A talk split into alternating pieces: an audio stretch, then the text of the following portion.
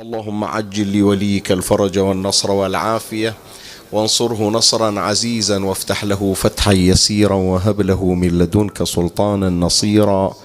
رب اشرح لي صدري ويسر لي أمري واحلل عقدة من لساني يفقه قولي. يا كاشف الكرب عن وجه أخيه الحسين اكشف كربي بجاه أخيك الحسين. نادي عليا مظهر العجائب. تجده عونا لك في النوائب. كل هم وغم سينجلي بولايتك يا علي. يا علي يا علي يا أبا الغوث أغثني.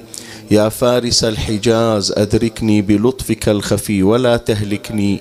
يا مولاتي يا فاطمة بنت محمد أغيثيني يا سيدتي أعوذ بالله من الشيطان الرجيم. بسم الله الرحمن الرحيم. وصلى الله على سيدنا ونبينا محمد وآله الطاهرين.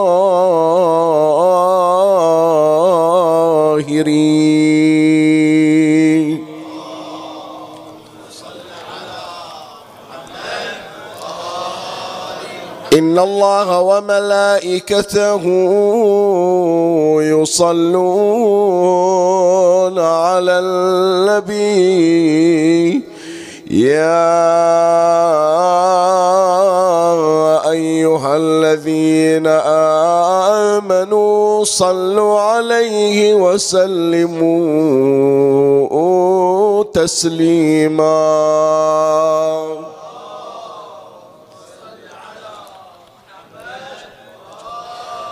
أدم الصلاة على النبي محمد فقبولها حتما بدون تردد. أعمالنا بين القبول وردها إلا الصلاة على النبي محمد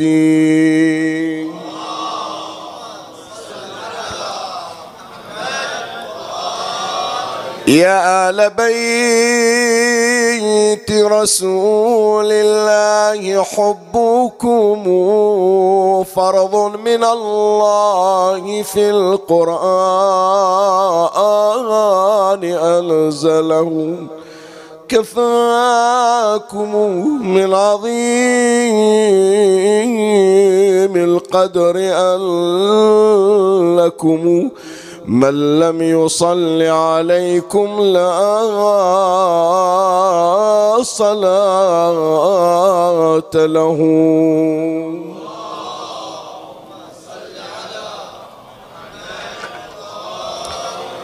إليكم كل ملقبة تؤول إذا ما قيل جدكم الرسول. وفي مدح لكم قرآن طه إذا تم الكلام فما أقول كفاكم من عظيم الشأن فخرا إذا ما قيل أمكم البتول صلوات.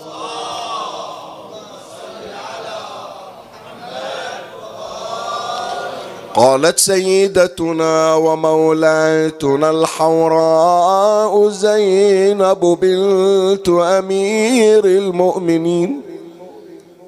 صلوات الله عليهما فوالله لا تمحو ذكرنا ولا تميت وحينا ولا تدركوا امدنا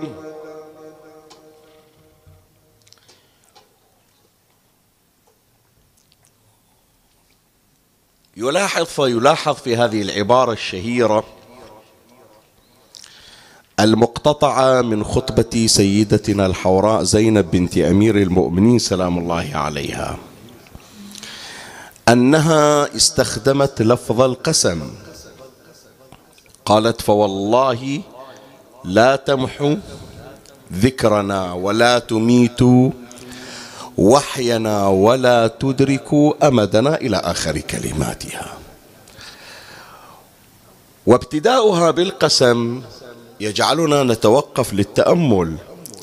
فرق بين قول الحوراء زينب عليها السلام لا تميت وحينا أو لن تميت وحينا وكذلك تعبر بهذا التعبير في بقية العبارات.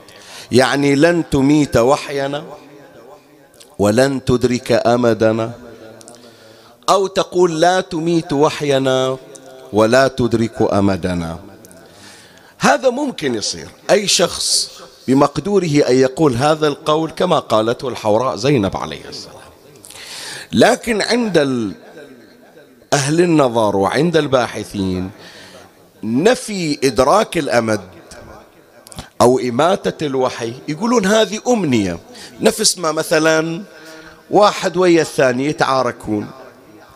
هذا يقول للثاني راح أسوي بك كذا. يقول له ما تقدر. ما تقدر وما, ب... وما راح تقدر بعد. أمنية أنه ما يستطيع ينفذ وعوده. فلو أن مولاتي زينب عليها السلام قالت لعدوها لا تميت وحينا. ولا تدر ولا تدرك امدنا يقول هذه أمنية عندك أني أنا ما أقطعكم بس قطعتكم. وكذبت أحدوثتكم حاشا مولاتي ذلك. ولا ابغاه صار. وأنت ابقي يا أسيرة تتمنين أن هذا لم يكن. هذا لو كانت مولاتي سلام الله عليها اكتفت بالنفي. لكن واضح بأنها وضعت قسم. قالت فوالله لن تميت وحينا ولن تدرك أمدنا ولا تمحو ذكرنا. وتقسم مولاتي سلام الله عليها. إدخال القسم في هذا الطلب الذي طلبته الحوراء زينب واضح بأن مولاتي كانت على شديد الاعتقاد وقوة اليقين بأنه فعلا. أيام طاغيتها ما هي إلا أيام معدودة. ولن يصل إلى أيام الحسين عليه السلام. زين لو واحد إجا أشكل على مولاتنا الحوراء زين هذا رأس الحسين قدامك مطشط وهذا القاتل اللي تقولين له ما راح يوصل يومك مثل يومنا هذا قاعد على الكرسي. فحتما عمر يزيد أطول من عمر الحسين. بدليل رأس الحسين مقطوع قتل الحسين. ويزيد يتمتع في الملك. فأنت جايب القسم وتقول له لا والله ما بينقطع ذكر نقد ذكر الحسين انقطع ذكر الحسين مو ألفاظ الحسين؟ الحسين قطع رأسه هذا رأسه بين. اشتردي من الحسين بعد؟ أكثر بس لا يا إخواني. مولاتي الحوراء عليه السلام ولما استخدمت القسم أضافت ميزة إلى مميزاتها. تقول له هذا مو تكهن ولا أماني ولا أحلام ولا مجرد رغبات وإنما هذه عقيدة ويقين واعتقاد بأنك زائل لا محالة والحسين هو الباقي. وقد كان قول الحوراء زينب عليه السلام. كما قالت شوف لهذا راح ناخذ إحنا فقط هالعبارة.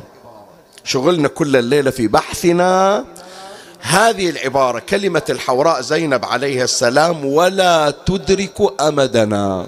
إيش مقصودها؟ الأمد يعني المدة الزمنية. زين عمر الحسين انتهى. عمر يزيد باقي. عمر الحسين انتهى في يوم العاشر من المحرم سنة الواحد والستين. يزيد بن معاوية هذا هو على الكرسي ومتونس ومستانس ولعبة هاشم. بالملك فلا خبر جاء ولا وحي نزل. كلمة الحوراء سلام الله عليها. تقول له لا تشوف رأس الحسين مقطوع ولبالك حياة الحسين انتهت. الحسين إلى حياة أخرى. وصاحب الرأس القطيع سيعود من جديد. وسيملك ملكا لا يضاهي ملكك ملكه وسيبقى حسين وستراه أنت وسيراه أهل الدنيا. وملك الحسين وأيام الحسين لا يستطيع أحد عدها. وبالمقابل أنت احسب الآن بدل العد التنازلي من الآن من هالقعدة احسب. احسب شوف غير حاط آمال أنت بعدك بأول شبابك. ترى ثلاثيني هو يزيد بن معاوية ثلاثيني شاب في مطلع الشباب. بس تقول أنت حاط لك أحلام أنه إلى ما وراء الستين والسبعين والثمانين ويمكن أكثر احسب العد التنازلي من الآن. الساعة جاية تتناقص. واحسب أيام الحسين الحسين إلى عمر آخر ابتدأ بمجرد أن فصل رأسه. عمر ثاني لا تحسب السبعة والخمسين سنة لا لا لا خليها واحد. سبعة والخمسين سنة من يوم ولادته إلى يوم شهادته هذه خليها واحد. واحسب عمرا آخر في الدنيا ما نحكي عن الآخرة في الدنيا احسب عمر جديد للحسين عليه السلام. وقد كان كلام الحوراء وتحققت نبوءتها صلوات الله عليها. خلنا نشوف أمد الحسين وأمد يزيد بن معاوية. يوم قالت له حلفت قالت لا تحسب لا تقول راسي براس الحسين ولا مدتي حتى السبعة والخمسين سنة اللي حسبتها من عمر الحسين وانت حاط لك أمل راح تعيش مثل ما عاش الحسين سبعة وخمسين سنة؟ لا لا لا لا. هذا الحلم خليه يروح أدراج الرياح. أما أمد الحسين. شوف ماذا يقول الإمام الصادق عليه السلام. حتى تعرف كلام الحوراء زينب عليه السلام. تحكي عن ما ورائيات مثل ما يعبرون عنه بميتافيزيقيا يعني ما وراء ما ترى. يقول الإمام الصادق عليه السلام الرواية في بحار الأنوار الجزء 51 صفحة 56 قال ثم يملكهم الحسين حتى يقع حاجباه على عينيه. يعني هذا صاحب الراس القطيع اللي تشوفه هذا الراس راح نرجعه. الراس هذا راح نرجعه وندرجه بالجسد. والراس القطيع والجسد الله سيرجع الرأس إلى الجسد وسيخرج من القبر. وسيملك العالم. والمدة الزمنية التي يملك فيها الحسين في دولته لا يمكن لأحد أن يعدها إلا الله تبارك وتعالى. وهي معلومة إحنا أشرنا إلها طبعا. دولة الإمام الحسين عليه السلام بعد دولة الإمام المهدي عجل الله فرجه الشريف. بس حط لك هالمعلومة هذه خليها. يمكن ما أثرتها من السابق. أحتاج أنه أثيرها الآن. وهذا على نور كلام مولاتي الحوراء زينب عليه السلام. الروايات إجت وحددت مدة حكم الإمام الحجة أرواح نافذة الروايات إجت ذكرت المدة الزمنية لدولة الإمام المهدي. المقلل يقول سبع سنوات الإمام المهدي يحكم. أذكر لما جبت هذه الرواية في مجال السابقة لعلها لم توثق بعد. البعض اجى أشكال شيخنا ننتظر طول هالمدة. صار لنا مدة ومصيبة ورا مصيبة وطامة ورا طامة ودعاء ندبة وغير دعاء ندبة. حتى يجي الإمام المهدي وبس سبع سنوات. أنا قلت له طبعا القضية مو بالكم وإنما بالكيف. هي تعطيها ساعة واحدة إلى صاحب الزمان يغير فيها مجرى الكون بأسره. ساعة ساعة. ساعة أحكي لك. خلي صاحب الزمان يجي ساعة بس فقط في عصر الظهور. شوف شو يسوي ما أحكي لك بالكرة الأرضية في الكون بأسره. فالقضية لا تحسب بالكم وإنما تحسب بشنو؟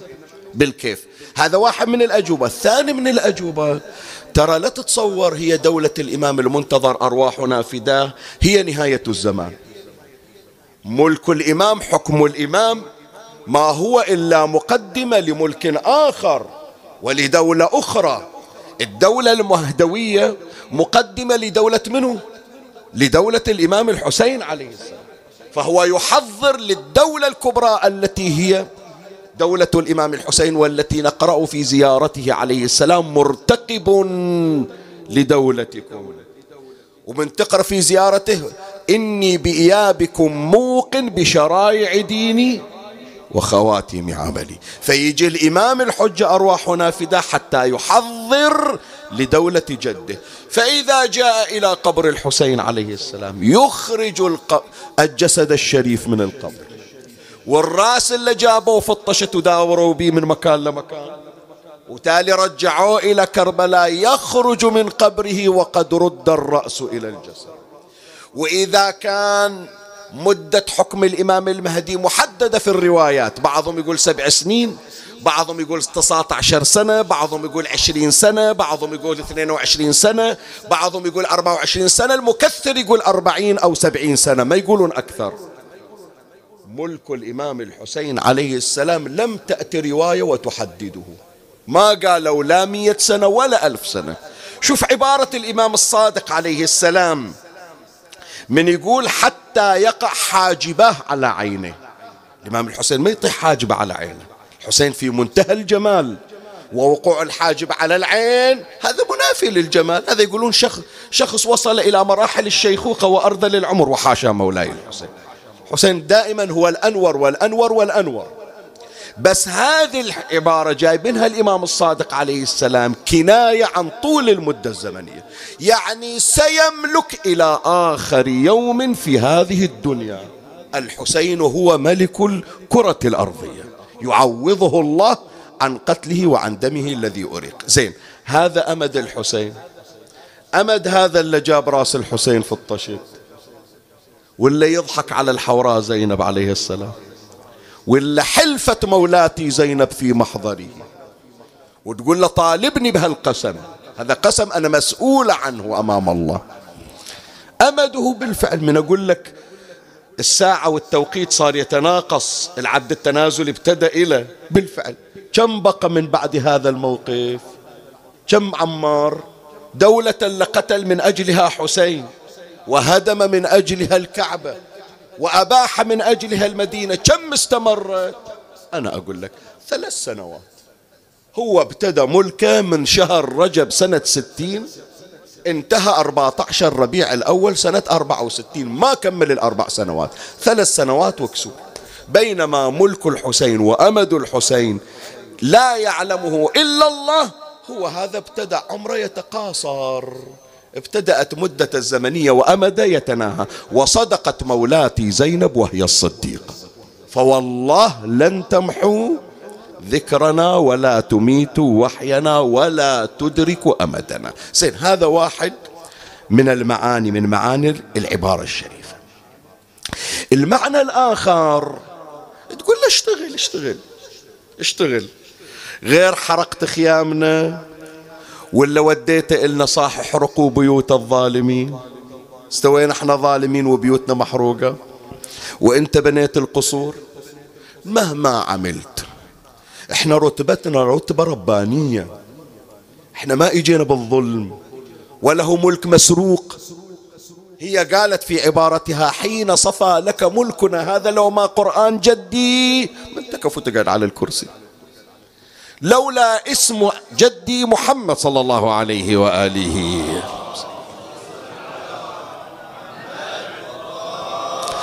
ما انتكفوا ترى جايبينك لأنه تعتبر خليفة جدي وانت ما لك ربط بجدي. تمام؟ لكن رتبتنا رتبة ربانية. إحنا الله مخلنا إحنا الله مخلنا مو إحنا جي طالبين. لا لا الله عطنا إياها. وانت قافز سارق ليس إلا. فمهما حاولت الارتقاء فلن تصل. لا تدرك امدنا يعني شنو؟ يعني اللي الله رافع عنا ما حد يوصل اليه فلهذا وصلت مولاتي زينب إلى درجة من الرقي والارتقاء وضعها الله تبارك وتعالى. ومهما حاول هو أو غيره أن يصلوا إلى تراب نعل الحوراء زينب عليه فلن يصلوا بأسرهم. هذا الارتقاء هو ما سنبحثه هذه الليلة في ذكرى مولدها صلوات الله عليها.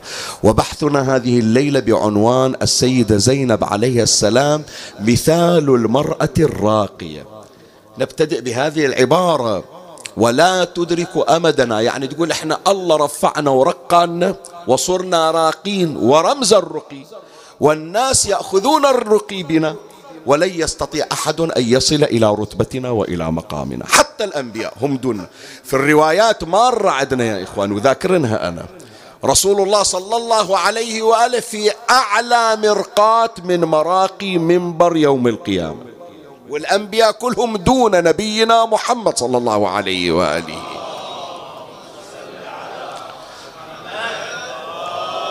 ما نحكي عن النبي ما نحكي عن علي ما نحكي عن الحسين. نحكي عن أبي الفضل العباس عليه السلام. إي والله. إن لعمي العباس درجة يوم القيامة يغبطه عليها جميع الشهداء. منو جميع الشهداء؟ واحد منهم سيد الشهداء وهو حمزة ابن عبد المطلب. بس مرتبة العباس مرتبة مستقلة مرتبة خاصة مرتبة مميزة له صلوات الله عليه. فتقول له الارتقاء اللي عدنا إياه ما تقدر توصل إليه فمن هنا يا إخواني؟ فيما تبقى عندنا من الوقت. سنشير إلى صور رقي الحوراء زينب عليه السلام.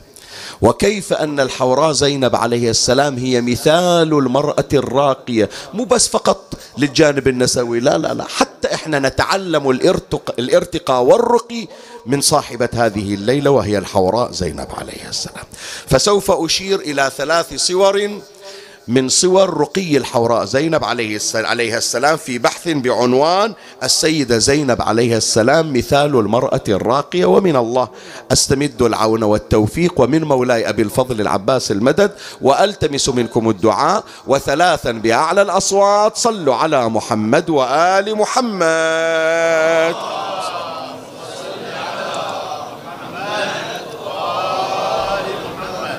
اللهم صل على محمد. اللهم صل على محمد.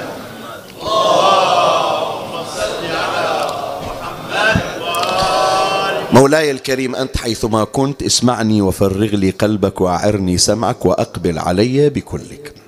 في ذكرى ميلاد الحوراء زينب بنت أمير المؤمنين صلوات الله عليهما يطيب لي أن أتعرض إلى هذا البحث بعنوان السيدة زينب عليه السلام مثال المرأة الراقية. ويحتوي على ثلاث فصول أو ثلاثة فصول. كل فصل نتناول فيه صورة من صور الرقي عند الحوراء زينب. أما الرقي الأول فهو الرقي العلمي عند السيدة زينب عليه السلام. شو نقصد به إحنا الرقي العلمي؟ شوف عمي. الكل يتخرج من الجامعة. الكل يتخرج من المدرسة. صحيح لو لا؟ لكن المتميز مو كل واحد. والتميز مو بس في الشهادة. لا التميز بحيث تترك أثرا. أكو واحد يتخرج من أرقى الجامعات لكن ما حد يذكره ولا حد يدري عنه. وأكو واحد يبهر العالم ويسألون عن الجامعة التي درس فيها لرقيه وعلوه وارتفاع شأنه. فإحنا يا إخواني وهذه كلمة خصوصا في هذا الوقت نوجهها إلى أبنائنا الطلبة والطالبات وإلى أنفسنا أيضا وراح تمر هذه الإثارات علينا. نتعلم كيف نرتقي علميا من الحوراء زينب عليه السلام. شوف اولا هناك حديث ترويه الحوراء زينب عليه السلام. الحديث يسمونه حديث أم أيمن. أنا الآن يؤسفني أنه ما أقدر أجيب لك الحديث كله. ليش؟ لأنه إنصافا وصدقا أقول. لو أردت أن أخصص مجلسا للحديث عن حديث أم أيمن الذي ذكرته الحوراء زينب عليه السلام. أحتاج إلى مجلس من ساعة وربع إلى ساعة ونص ما أخلي في محاضرة فقط أقرأ الحديث لأن تقريبا خمس صفحات هذا حديث أم أيمن إلا نقلت الحوراء زينب عليه السلام. وفي بيان مفرداته وغرائبه وما فيه من أسرار.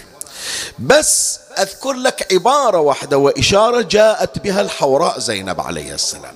شوف قالت الحوراء زينب الرواية في بحار الأنوار الجزء 45 صفحة 183 قالت فلما ضرب ابن ملجم لعنه الله أبي عليه السلام ورأيت أثر الموت منه. قلت له يا أبا يعني لما شافت زينب هذا الكلام وهذا السؤال حط بالك. ما سألت الحوراء زينب أول ما جابوا أمير المؤمنين وراسه مضروب؟ ولا سئلت الحوراء زينب ليلة عشرين لما جابوا الطبيب؟ ولا سئلته أول ليلة 21 ليلة الشهادة. يوم شافت بأنه خلاص الآن خمس دقائق عشر دقائق أمير المؤمنين راح يفارق الحياة. يعني اللحظات الأخيرة من حياة أمير المؤمنين. إجت الحوراء زينب عليه السلام وتدخلت لتسأل هذا السؤال. قالت فلما ضرب ابن ملجم لعنه الله أبي عليه السلام ورأيت أثر الموت. يعني علامات الموت. منه قلت يا أبا حد حدثني أو قالت يا أبا حدثتني أم أيمن بكذا وكذا. أشارت إلى الحديث اللي قلت لك الطويل مال أم أيمن. حدثتني أم أيمن بكذا وكذا. وقد أحببت أن أسمعه منك. الحديث الطويل اللي تجيبه أم أيمن أريدك أنت الآن حتى أنقل أنا بواسطتك من غير واسطة أم أيمن. فقال الحديث كما حدثتك أم أيمن. يعني أنا بعد ما عندي طاقة الآن أتكلم أنا في اللحظات الأخيرة راح أودع وفارق الحياة. بس مثل ما قالت أم أيمن هو هذا عين الكلام نص الكلام. طيب هذا يسمونه حديث أم أيمن. خلي أتوقف وياك على دروس تبين الرقي العلمي عند صاحبة هذه الليلة. شوية بس ما يخالف.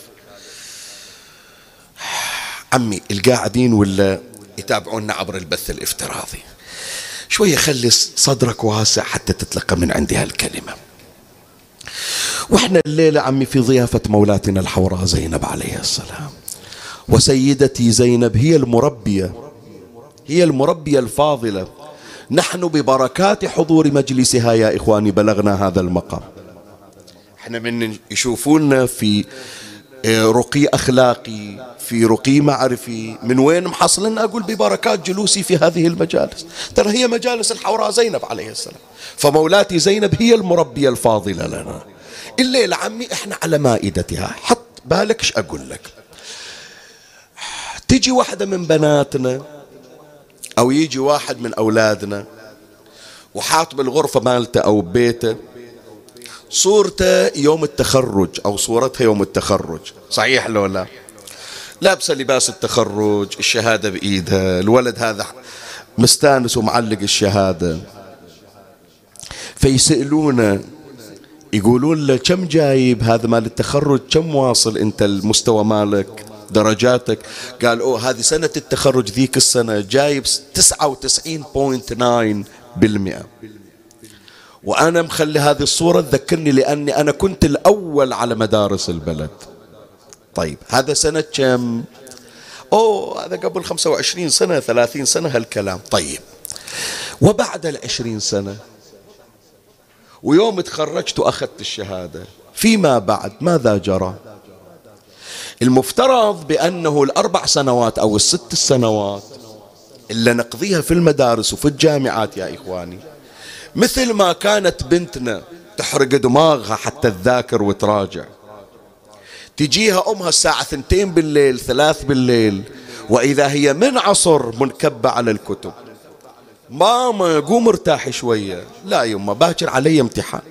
خايفة تنزل درجة من عندي خايفة تنزل درجتين من عندي. بناتنا وأولادنا اللي يدخلون في موجة اكتئاب من يشوفون مستواهم تدنى بمقدار درجة درجتين.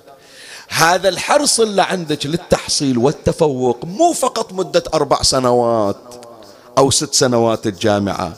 ويوم التخرج تقولين إف افتكينا ارتحنا نقلة وانزحت لا. هذا يعلمك كيف تكونين مجدة في بقية أيام الحياة. المفترض أنه وراء عشر سنين عشرين سنة ثلاثين سنة يبقى هذا الحرص بل يزداد في البحث في التأمل.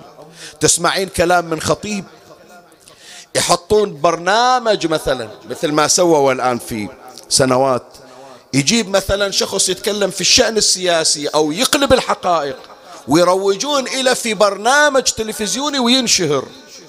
وهذا الطالب الجامعي اللي جايب أعلى مستويات التفوق ينقل معلومات غلط ضد أشخاص أو ضد بلدان أو ضد عقائد. من وين؟ يقول سمعت في البرنامج الفلاني.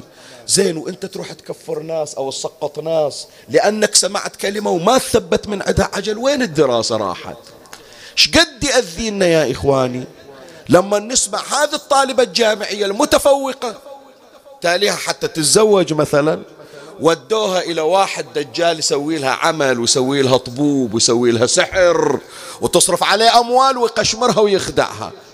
زين المفترض بأنه الجامعة علمتك كيف تفتشين وتبحثين وتدققين في شؤون الحياة.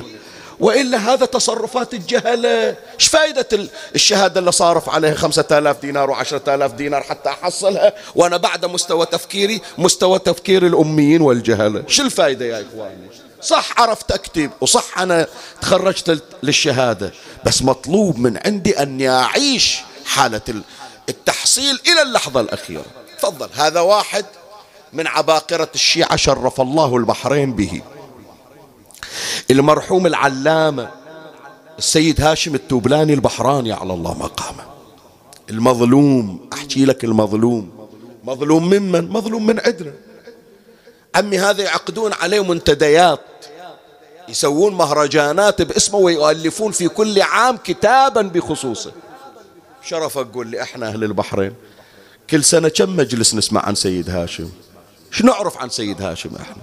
سؤال أسأل. لا ما أقول لك شو نعرف عن سيد هاشم. الآن ما, ما راح أوجه السؤال لا تخاف. بس هو مجرد إثارة. الآن لو أقول لك عطني أسماء ثلاث كتب لسيد هاشم. ثلاثة ثلاثة مو أكثر. منو سامع عن تفسير البرهان اللي يعتبرونه أهم تفسير تفسير القرآن بالمروي من الحديث والسنة. أهم كتاب تفسير. في مكتبة التشيع. منو يدري عنه؟ مدينة المعاجز إلا تحتوي على فضائل أكثر من خمسمائة معجزة وفضيلة وكرامة لأمير المؤمنين. كانت في وقت انعدام الكتب. ضرب الشرق والأرض الشرق والغرب يدور عليها إلى أن دونها. فضلا عن معاجز المعصومين عليه منو يدري عنه؟ حلية الأبرار منو يدري عنه؟ معالم الزلفى منو يدري عنه؟ غاية المرام منو يدري عنه؟ كل هاي الكتب. تدري هذا سيد هاشم شوف شلون يعلمنا يا أولادي يا بناتي. خصوصا اللي عايشين في منطقة توبلي وفي منطقة في المنطقة الوسطى من يمرون على مقام السيد هاشم التوبلاني. ياخذون من عنده دروس. هو يصير محفز إليك في أن تكون مجدا. إلى وقت الموت سيد هاشم التوبلاني أصيب بالمرض وهو يكتب في فضائل أمير المؤمنين. قالوا له خلاص بطل. ترى وضعك الصحي ما يسمع قال إلى أن أموت وأنا أدون في فضائل أهل البيت. صار يكتب شلت يده. إيده تعطبت انشلت. جاب واحد من الطلبة قال له أنت تكتب أنا أمليك وأنت تكتب. كف بصره. بصره راح قام ما يشوف آخر أيامه. قال واحد يقرأ علي الحديث وأنا أختار أمليكم.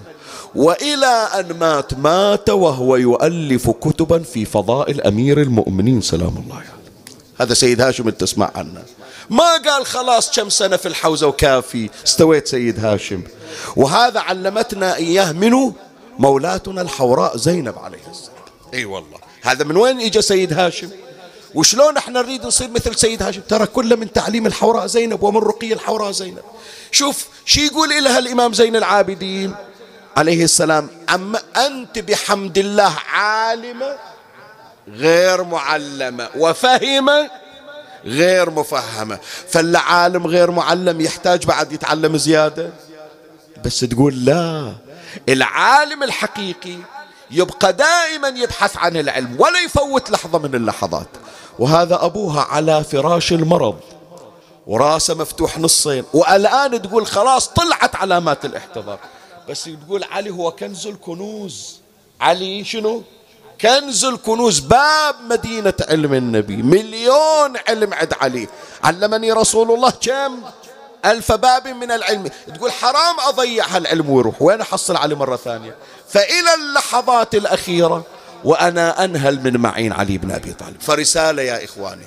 رسالة لأولادنا رسالة لبناتنا رسالة لأنفسنا. إحنا إحنا. أما أيضا خريجي المدارس نعود للبحث للتحصيل للثقافة للمراجعة لأن هذا هو رقي الحوراء زينب عليه السلام. بعد درس ثاني حتى أتجاوز هذا الرقي الرقي العلمي. شوف عبارة الحوراء زينب عليه. قالت حدثتني أم أيمن بحديث. من أم أيمن هذه؟ سؤال أسأل. شباب منو يرد علي؟ إحنا ذاكرينها ترى. من أم أيمن؟ أحد يعرف؟ أم أيمن ترى جارية عند الحوراء زينب عليه السلام. يسمونها بركة بنت ثعلبة الحبشية. هذه كانت جارية عند عبد الله بن عبد المطلب قبل ولادة النبي. مات عبد الله بن عبد المطلب والنبي بعد في بطن أمه آمنة فحضنته أم أيمن. فهي حاضنة النبي صلى الله عليه وسلم. وفي بعض الروايات أنها أرضعت رسول الله صلى الله عليه وآله فهي أم النبي من الرضاعة. وظلت جارية عند النبي وعند خديجة وعند الزهراء وصارت جارية إلى الحوراء زينب. يعني خادمة عندهم جارية. لكن مولاتي زينب ما قالت لا والله. أنا عندي علي بن أبي طالب تالي أروح أتعلم من واحدة تخدمنا. صاحب المعرفة وصاحب العقل الناضج يبحث عن الحكمة أينما كانت. شوية شوف يعني الليلة سبحان الله. صاير عندي هذا الحمد لله رب العالمين. هذا أنوارهم مو من مو من عندي يعني. بس هم أهل البيت يرشدوننا. شوف علمائنا. إحنا ذكرنا واحد سيد هاشم التوبلاني. الله يعطينا وإياكم زيارة الإمام الرضا عليه السلام. من نيجي ندخل في صحن الإمام الرضا قبل لا نطب الحضرة الشريفة. أكو واحد من كبار مراجعنا مدفون في الحرم الشريف. منو؟ الشيخ البهائي. ما سامع أنت بستي بهائي ما تمر عليه؟ شيخ محمد بهاء الدين البهائي. محمد ابن حسين ابن عبد الصمد. أبوه شيخ حسين بن عبد الصمد وين مدفون شيخ البهائي؟ أدنى هاكو صوبنا هني. يا ساكنا في المصلى من قرى هجر كسيت من حلل الرحمن أحلاها. نزلت يا بحر في البحرين فاجتمعت ثلاثة ثلاثة بحور. بحرين إحنا وانت البحر الثالث. نزلت يا بحر في البحرين فاجتمعت ثلاثة أنت أعلاها وأغلاها. ابن شيخ محمد ابن حسين بن عبد الصمد إلا خطط حرم أمير المؤمنين. إلا خطط حرم الإمام الرضا. صاحب العلوم المتنوعة. شوي يا عمي حتى ما أضايق اللي جايين راح نسوي قيام. تعالوا عندي هني في المكان. اللهم عجل فرج قائم آل بيت محمد.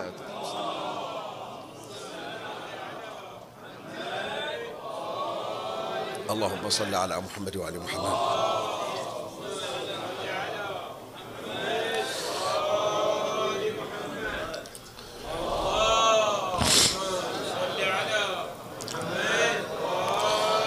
مولاي الكريم اسمعني هذا الشيخ البهائي تسمع عنه ولا تمر عليه؟ إذا رحت تزور الإمام الرضا عليه السلام. إيش تتصور؟ مرجع ديني فقط في الفقه والأصول والحديث؟ لا. مرجع في الهندسة. مرجع في البناء. مرجع في الفلك. مرجع في علم الهيئة والنجوم. مرجع في الأدب. سافر كل مكان. شيخ البهائي اللي تشوفه تدري دارس سنتين في الأزهر في مصر. راح سافر سكن في مصر وأخذ من علوم المصريين. سافر إلى الهند. سافر إلى أطراف الصين. صار يدور من بلد إلى بلد. تعلم في العراق. تعلم في إيران في أصفهان. سوى المعاجز. روح شوف أصفهان يسمونها نصف جهان. تخطيط الشيخ البهائي. إلى الآن حير العقول. اجوا اجوا وفد من بريطانيا يشوف بعض من إنجازات الشيخ البهاء يقول شنو هالعبقرية هذه؟ شمعة كانت شمعة كانت تسخن الماء لمدة 300 عام. الماء يسخن على شمعة والشمعة مي راضية تنطفي. شلون سواها؟ ما يدرون. سوى تخطيطات غريبة وعجيبة. سوى ساعات سوى إنجازات. هذا أنا متعرض إلى فيما مضى من سنوات سابقة. ما أدري مسجل ما مسجل. إلى وقت الموت وهو يفتش عن العلوم. أينما كان؟ ما قال لا والله النجف تكفيني. لا. يقول إحنا ماخذين من أهل البيت. أهل البيت أينما وجدوا العلوم أخذوها وهم مصدر العلوم. وإلا هذه مولاة الحوراء زينب عليه السلام. عالمة غير معلمة فهمة غير مفهمة عدها جدها النبي عدها أبوها علي. تروح تقعد ويا خدامة جارية ليش؟ وتقول حدثتني أم أيمن هي اللي علمتني. مع العلم العلم عدها ترى. ترى مو جابت شيء جديد أم أيمن إلى الحوراء زينب. بس احترام تقول هذا العقل اللي موجود عقل الطالب لازم تحترمه. مو تهينه مو تقلل من شأنه. فلهذا إلى الآن اسمعوا شباب اسمعوا شو أقول لكم. إلى الآن هي الأحاديث اللي هي مال أهل البيت يخلونها إلى تلامذتهم. هذا بتجيك عقب ليلتين ثلاث ليلة الجمعة. أي دعاء تقراه سؤال أسأل. شو يسمون الدعاء كميل ابن زياد. زين هو مو من جيب كميل منو اللي بعل منه؟ أمير المؤمنين. ليش ما قالوا دعاء أمير المؤمنين؟ هاكو دعاء الصباح دعاء أمير المؤمنين. تمام لو لا؟ هم دعاء كميل احترام لطالب العلم. احترام لطالب العلم. زين هذه أم أيمن يوم حدثت بالحديث. يوم حدثت بالحديث هي ما أخذت لنا من منه. الحديث موجود عند الحوراء زينب. بس نقول حتى نقول للناس إحنا صنعنا تلامذة. إحنا اللي علمناهم. فلهذا إلى الآن هذا الحديث يعبر عنه بحديث أم أيمن. وهنا أقول أختم هالحديث هذا المطلب بهذه الإثارة والإشارة. شوف عمي. الحديث الآن مو إلى الطلبة لا للمدرسين نحكي. المدرسين وقس عليهم أيضا الخطيب من يصعد المنبر. أستاذ الحوزة من يدرس الدكتور في الجامعة. مرة يجي هذا المعلم الأستاذ ما يهمه أن هذا الطالب استفاد أو لم يستفد بل بالعكس حتى يبين أنه أنا إلي قيمتي وإلي وجاهتي يضغط على الطالب. يقول له روح اتعب على روحك. تعال فهمني يا أستاذ ما فهم. روح اتعب على نفسك. مع الأسف البعض هم موجود عندنا. خاف أقول الكلمة بس أكو بعضهم بحسن نية ما أجرمه بس أقول بحسن نية. يجون إلى بعض الخطباء مثلا يقولون اللهجة أو اللغة مالتك والخطاب جاف شوية بحاجة إلى تبسيط. إحنا اللي أعمارنا ثلاثين سنة أربعين سنة ممكن انه نتلقى. بس أولادنا أبو الست سنين وسبع سنين اللي جاي الليلة مولد السيدة زينب يريد يسمع شيء إيش عرف لها المستوى وهالمصطلحات الأصولية والفلسفية. يقول لا أنا أريد المستمع هو اللي يرتقي إلي مو أنا اللي أنزل للمستمع. لا عمي هذا مو صحيح. لو كنا بنمشي على هذا المنهج من يضاهي عقل أمير المؤمنين عليه السلام؟ من يضاهي عقل رسول الله صلى الله عليه وآله؟ سيد العقول. لكن هو النبي يقول أمرنا أن نحدث الناس على قدر شنو؟ عقولهم مو عقولنا وإلا لو على قدر عقولنا أي عقل يجاري عقل نبينا محمد صلى الله عليه وآله.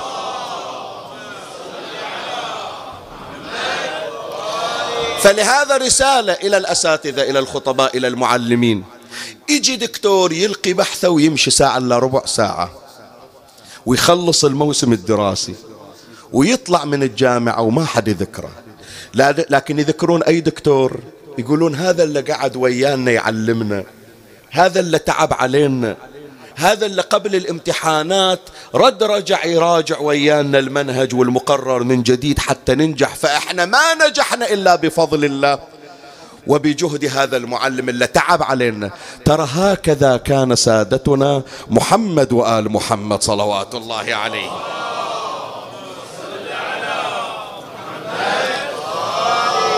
فإذا هذه الصورة الأولى صورة الرقي العلمي عند الحوراء زينب. الآن في خمس دقائق حتى أختم بحثي أذكر صورتين.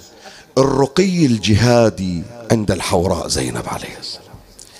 الجهاد يا إخواني والبطولة مو فتل العضلات فقط لا.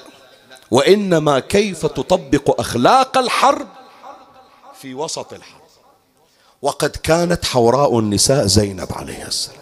من وين اخذته اخذته من أبيها أمير المؤمنين علي بن أبي طالب. أمير المؤمنين صح إحنا نقرأ عن ضربات علي.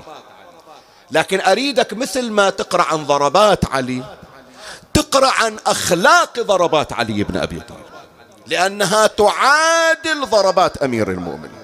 خلي أقرأ لك الرواية اللي يرويها العلامة المجلسي في بحار الأنوار الجزء 41 صفحة 50 في معركة الخندق. قال ولما أدرك عمرو بن عبد ود عمرو بن عبد ود العامري ما مر علينا الحديث لضربة علي لعمرو بن عبد ود العامري يوم الخندق تعدل عمل شنو؟ ثقلين الجن والإنس يعني. من ضرب أمير المؤمنين وطاح عمرو بن عبد ود. الآن جاي علي حتى يحتز راس عمرو بن عبد ود. شوف الموقف الذي جرى. قال ولما أدرك عمرو بن عبد ود لم يضربه. أكو جماعة قاعدين ويا النبي قلوبهم تشتغل على علي بن أبي طالب. إيه الحين عاد شوفكنا من عنده؟ سويت وفعلت وأنا اللي جبت لكم النصر. فقاعدين يدورون صيد على أمير المؤمنين ياخذون عليه مستمسك. من شافوا أمير المؤمنين يدور على جسد عمرو بن عبد هم ذولا قاعدين في المعسكر. قال يلا قتلة عطلتنا. ليش هالمهلة؟ واحد منهم قال الظاهر بأن علي جبان خاف من عنده. أكو واحد من الصحابة حذيفة بن اليمان ما رضى. قال علي مو جبان. علي لو جبان ما طلع إليه فصار يدافع عن أمير المؤمنين. النبي قال لحذيفة خلهم خلهم يحجون خلهم. الآن علي يجي ونسائل ليش تأخر. فاسمع شي يقول. ولما أدرك عمرو بن عبد ود لم يضربه فوقعوا في علي. يعني صاروا يحجون على أمير المؤمنين. فرد عنه حذيفة يدافع عن أمير المؤمنين. فقال النبي صلى الله عليه وآله مه يا حذيفة؟ فإن عليا سيذكر سبب وقفته. الآن راح يجي ويعلمنا ليش ما قتله. ثم إنه ضربه قطع رأس أمير المؤمنين قطع رأس عمرو بن عبد ود فلما جاء سأله النبي صلى الله عليه وآله عن ذلك. قال له ليش من طاح عمرو بن عبد ود ما قطعت رأسه وجيت ظليت واقف صوبة. وهالتأخير ليش؟ شوف أمير المؤمنين ماذا يقول. فقال يعني أنا أستجيز من صاحب الزمان ومن مولاي أمير المؤمنين ومن حضراتكم بس فقط لبيان الحقيقة. قال قد كان شتم أمي. من إجا أمير المؤمنين يريد يقطع رأسه. هذا على أي حال؟ عمرو بن عبد ود شتم السيدة فاطمة بنت أسد أم أمير المؤمنين. اسمع إيش قال. قد كان شتم أمي وتفل في وجهي. فخشيت أن أضربه لحظ نفسي. مع العلم يا إخواني أمير المؤمنين ترى ما يمشي ورا انفعالاته. بس ما يريد يسجل التاريخ عليه بأنه جاي يريد يثأر لثأر شخصي. شوف شي يقول هذا دروس أمير المؤمنين. فخشيت أن أضربه لحظ نفسي فتركته حتى سكن ما بي ثم قتلته في الله. مو لرد الإهانة والشتمة. هذا علي بن أبي طالب ورقي علي في الجهاد. تعال الليلة لبيت علي. تعال الليلة للبؤة أمير المؤمنين. شوف الرقي اللي عند أمير المؤمنين. كيف ورثته الحوراء زينب عليه أقرأ لك الرواية اللي يرويها العلامة المجلسي في بحار الأنوار الجزء 45 صفحة 136 شوية هي صح هي هي روايات نقراها إحنا في أيام المصاب ترى لكن فيها دروس لابد أن نستلهمها. فقالت فاطمة بنت الحسين ولما جلسنا بين يدي يزيد رق لنا فقام إليه رجل من أهل الشام أحمر فقال يا أمير المؤمنين هب لي هذه الجارية هذه البنية الصغيرة أعطني إياها أشغلها خدامة في بيتي. يا أمير المؤمنين هب لي هذه الجارية. يعنيني. هي فاطمة بنت الحسين. تقول يعنيني. وكنت جارية وضيئة فأرعدت صرت أرجف وظننت أن ذلك جائز لها وظننت أن ذلك جائز لهم فأخذت بثياب عمتي زينب وكانت تعلم أن ذلك لا يكون يعني مو خايفة عمتي مستقرة. وفي رواية السيد السيد بن طاووس قلت أيتمت وأستخدم يعني هم يتيمة مقتول أبويا وراسه بالطشت وهم خدامة في البيوت يعني يصير اليتيم يرحمونه مو يجورون عليه فوق يتمه فقالت عمتي للشامي كذبت والله ولا أمت والله ما ذلك لك ولا له مو أنت ما تقدر. هذا اللي قاعد على الكرسي اللي تشوفه اللي جاي قاعد أميرك اللي قاعد في المجلس ماله وتقول أريد هذه البنية خدام. هو هذا على الكرسي والجنود ما يقدر يسويها. مو أنت أنت شنو أنت؟ أنت لا شيء. هذا القاعد ما يقدر يسويها. الكلمة غثته للقاعد على الكرسي. فقالت كذبت والله ولا أمت. والله ما ذلك لك ولا له. فغضب يزيد وقال كذبت والله. إن ذلك لي. ولو شئت أن أفعل لفعلت. لو أريد أسويها مو هي بس. كل هالبنات هذا أخليهم خدم هني في الشام. ولو شئت أن أفعل لفعلت. شوف كلام الحوراء. قالت كلا والله. ما تقدر. كلا والله. ما جعل الله لك ذلك إلا أن تخرج من ملتنا وتدين بغيرها. شوف المنار اللي حاطنها. شيلها وخلي صليب مكانها. وحط جرس ناقوس. سير نصراني لو يهودي يلا تقدر تسويها. مسلم ما تقدر تسويها. إذا تقول مسلم. إلا أن تخرج من ملتنا وتدين بغيرها. فاستطار يزيد غضبا فقد أعصابه وقال إياي تستقبلين بهذا؟ إنما خرج من الدين أبوك وأخوك. ما تحتاج إلى تعليق ولا أريد أعلق. إنما خرج من الدين أبوك وأخوك. قالت زينب بدين الله ودين أبي ودين أخي اهتديت أنت أبوك وجدك إن كنت مسلما. ترى إذا صدق أنت مسلم مو كذا بجاي تقشمر الناس؟ أنت مسلم ببركات أخويا ببركات أبويا علي ببركات جدي. ما تقدر صلاتك ما تتم إلا إذا صليت على محمد وآل محمد.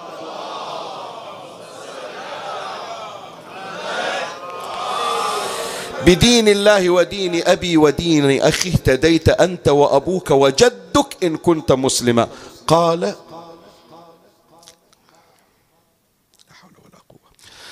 قال كذبت يا عدوة الله. هي عاد يوم سمعت شوف ما رادت توها هو مو قادر يغلبها بالحكي. لكن يوم اجى إلى الإهانة والشتم هذا اللي أقول لك الرقي الجهادي.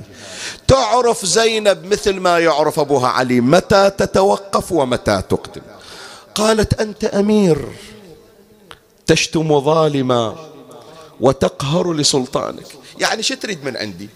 أنا اللي أقول للناس أنا ربيبة القرآن والمحاريب تاليها تسبني وأسبك وتشتمني وشتمك وأنزل إلى مستواك. هي قالت فإني لأستصغر قدرك وأستكثر توبيخك. تقول أنا مو هذا مستواي. أنا لو ما جابتني الظروف كان مو هذه وقفتي في المجالس وأحكي ويا الأجانب. وقال وقلت لكن بهالمقدار كافي الحجة أديتها ما أجاريك في الإهانة والشتائم. وهذا درس يا إخواني أن نعرف متى نتوقف. هذا الرقي الجهادي عند الحوراء زينب الذي ورثته من أبيها أمير المؤمنين. وأما الصورة الثالثة والأخيرة وبها ختام المجلس الرقي الأسري عند الحوراء زينب عليه السلام. عمي شوية بس أقول لك حط بالك للعبارة كم خدامة موجودة وجارية في كربلاء؟ سؤال أسأل. واجد. تقريبا 19 جارية. فضة موجودة موجود من الخدم موجود كثير. كان قال زين العابدين عليه السلام يا خدم يا جواري يلا شغلة الإطعام شغلة التهيئة تهيئة الفراش مو صوب عمتي عمتي خلوها ترتاح. عمتي أولا متعبة ومرهقة هي واحدة. ثانيا مو شغلتها تعالي جهزوا طعام وجهزوا فراش. لا عمتي المفروض للخطاب عمتي المفروض لمقارعة الحجة. خلوا عمتي ترتاح تقعد لصلاة الليل وتوقف تخاطب الجلاوزة وتدافع عني. وقصة طعام وفراش أكو موجود جواري وخدم. لا عمي. وهذه فكر فيها. فكر فيها حتى تعرف الرقي الموجود في كربلاء. سؤال أسأل أريد الشباب هم يردون. من أجل ماذا قتل أبو الفضل العباس؟ ليش؟ العباس رايح شو يسوي؟ وقتل. سؤال أسأل.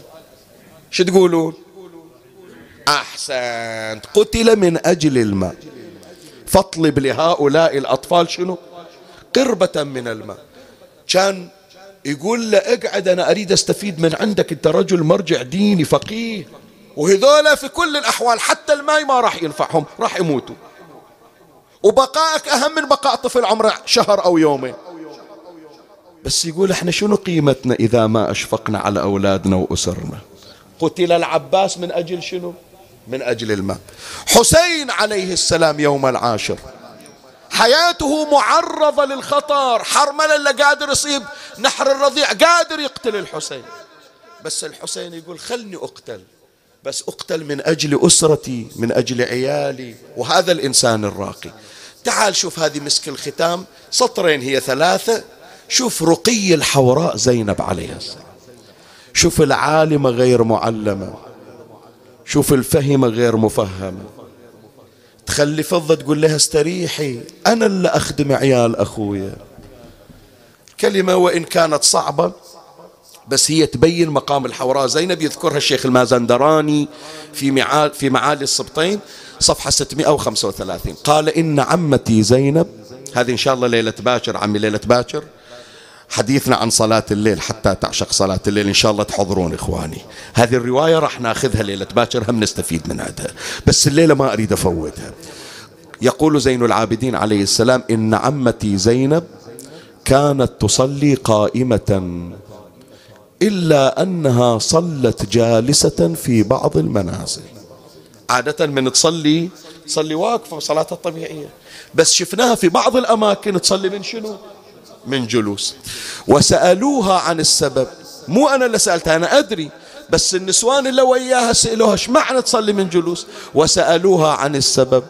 فقالت إن ذلك من جهة شدة الجوع والضعف. منذ ثلاث ليال. ما ماكلة شي بس الماء. وتشرح مولاتي زينب السبب. قال وكانت تقسم حصتها من الطعام في الأطفال.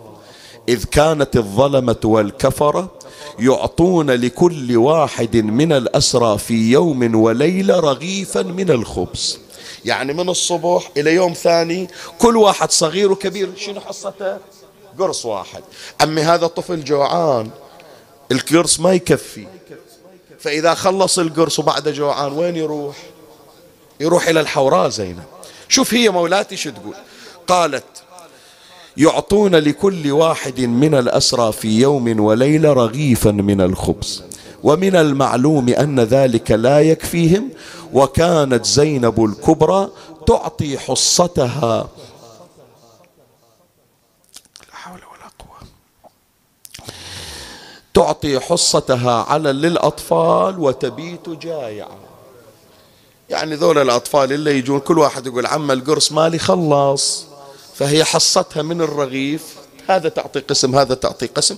وثلاث ليالي مولاتي زينب تفطر على الماء القراح وقد أقعدها الضعف عن القيام فصلت وهي جالسة.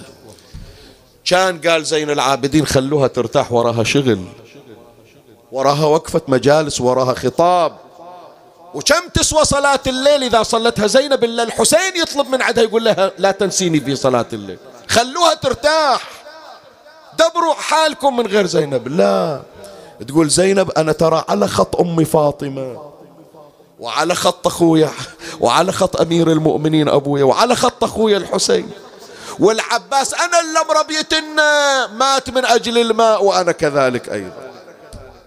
فهكذا كانت مولاتي زينب في منتهى الرقي الأسري. ما تقول أفكر في مصلحتي الشخصية ما يهمني أطفالي. لا لا لا. ونحن هذه الليلة يا إخواني ونحن في ذكرى مولدها. نسأل من الله أن ننال شفقة الحوراء زينب عليه السلام. ترى صدق والله حنونة؟ بمعنى الكلمة حنونة. أنت ما شايف هذا الضريح اللي تو شايلينه؟ الآن الضريح تبدل. الله يعطينا وإياكم إن شاء الله ونروح إلى ضريح. الضريح السابق هذا منو اللي جايب لنا؟ ما سامع أنت حبيب بنك؟ لو سامع حبيب بنك كان عندنا. هذا الباكستاني. هو اللي شحن الضريح وإلا كان الضريح الأول خشب. نذر نذر. قال إلا أودي الضريح من فضة وأركبه على قبر الحوراء زينب. ليش؟ عنده ولد معوق. الولد هذا أقدامه مثل أقلام. ما يقدر يقوم. فمن إجا حبيب بنك إلى باكستان وإجا إلى زيارة الحوراء زينب عليه السلام. نذر قال إذا طاب ولدي هذا الضريح الخشبي أجيب مكانه ضريح فضة. بس أشوف ولدي يقول. أشحنه وأجيبه إلى سوريا. إي والله طاب الولد. وقام واتصلوا إليه وقالوا له ترى ولدك صاحي. قطع السفرة وسافر وإجا وإذا الولد في أتم عافية. إسايله يقول له شلون؟ قال ذيك الليلة قال إيه ذيك الليلة أنا رايح أزور مولاتي زينب. قال شفت واحدة واقفة على راسي. وقالت أبوك جاي واقف عندي وطالب من عندي أدير بالي عليك. يقول ومدت مولاتي عباءتها ومررت بها على جسدي. وإذا الدم يجري في عروقي ورجعت أقدامي ببركة الحوراء زينب عليها السلام.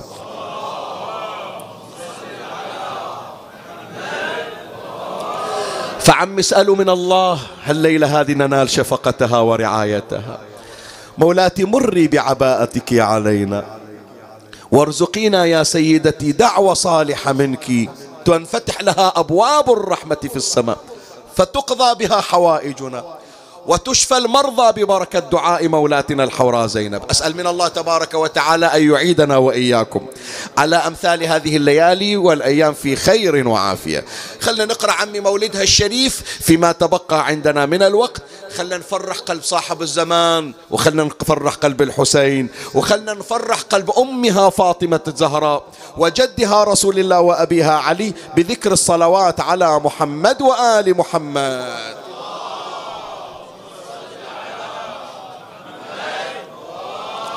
الثانية بأعلى أصواتكم.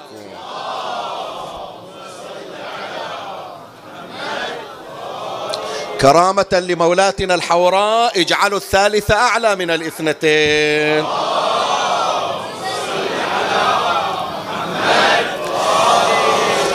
اللهم صل على محمد وآل محمد. اللهم صل على محمد وآل محمد. اللهم صل على البشير النذير والسراج المنير والطهر الطاهر والبدر الزاهر والبحر الزاخر المصطفى الأمجد والمحمود الأحمد من سمي في السماء بأحمد وفي الأرض بأبي القاسم محمد. اي زينب هذه؟ ارفع صوتك. اللهم صل على محمد وآل محمد وفي ذلك يقول مادحهم أفلح من يصلي على الرسول وآل الرسول. يا مستمعين النظام صلوا على البدر التمام محمد.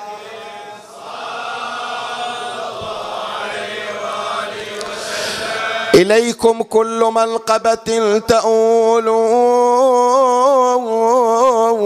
إذا ما قيل جدكم الرسول وفي مدح لكم قرآن طه. إذا تم الكلام فما أقول كفاكم من عظيم الشأن فخرا إذا ما قيل أمكم البتول ألف الصلاة.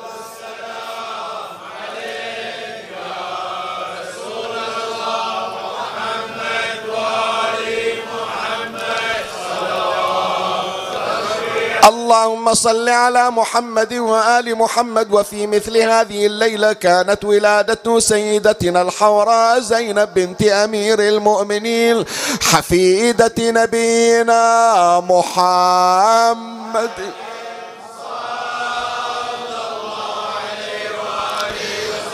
وقد لقبت مولاتنا زينب بعدة من الألقاب فمن ألقابها عقيلة بني هاشم ومعناها السيدة الكريمة على أهلها وقومها.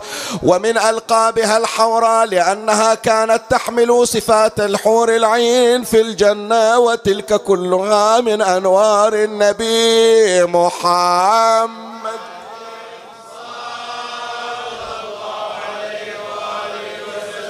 ولقبت عليها السلام بالعالمة لحديث إمامنا زين العابدين عليه السلام إذ قال عما أنت بحمد الله عالمة غير معلمة وفهمة غير مفهمة واسمها زينب ومعناها زينة الأب وهذه التسمية جاء بها جدها محمد.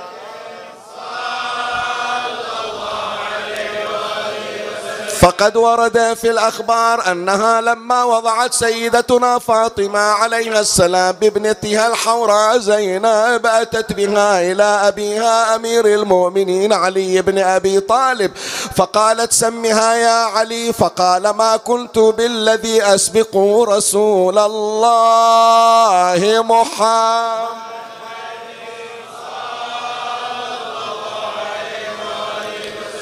وكان النبي صلى الله عليه وآله في سفر إذ أقبل النبي صلى الله عليه وآله.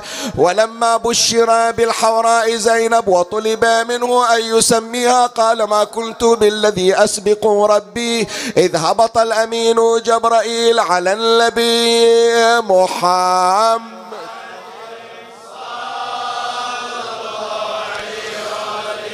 وقال يا محمد سمها زينب فسميت مولاتنا زينب بهذا الاسم الشريف.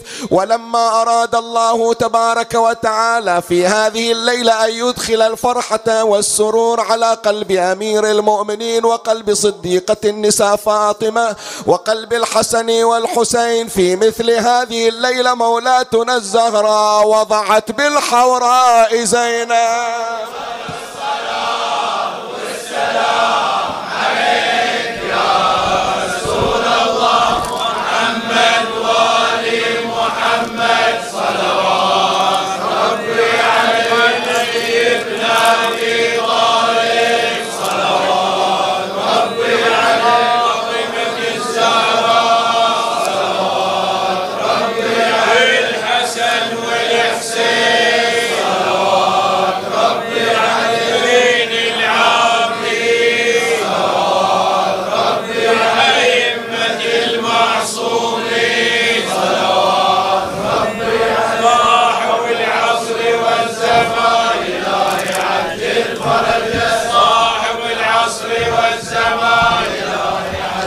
شعيت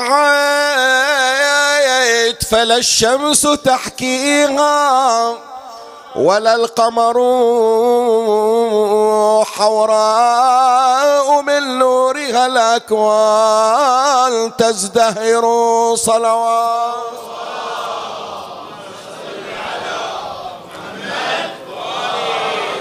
وقعت مولاتنا الحوراء زينب إلى الأرض فتناولتها فاطمة وأقبلت بها إلى أمير المؤمنين وأذن في أذنها اليمنى وأقام في أذنها اليسرى ودخل السرور في بيت النبي محمد.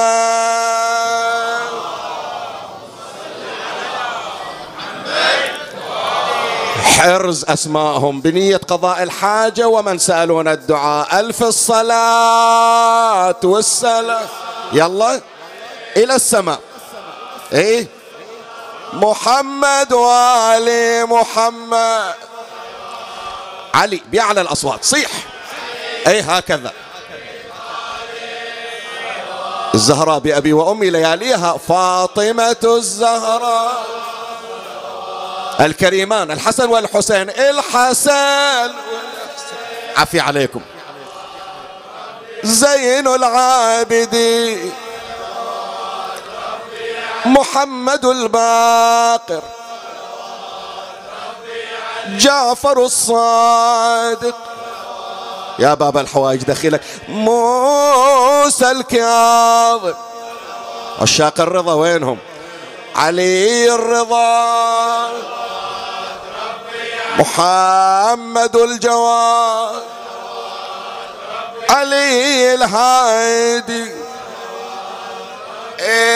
الحسن العسكري. يا الله يا الله يا الله يا صاحب العصر.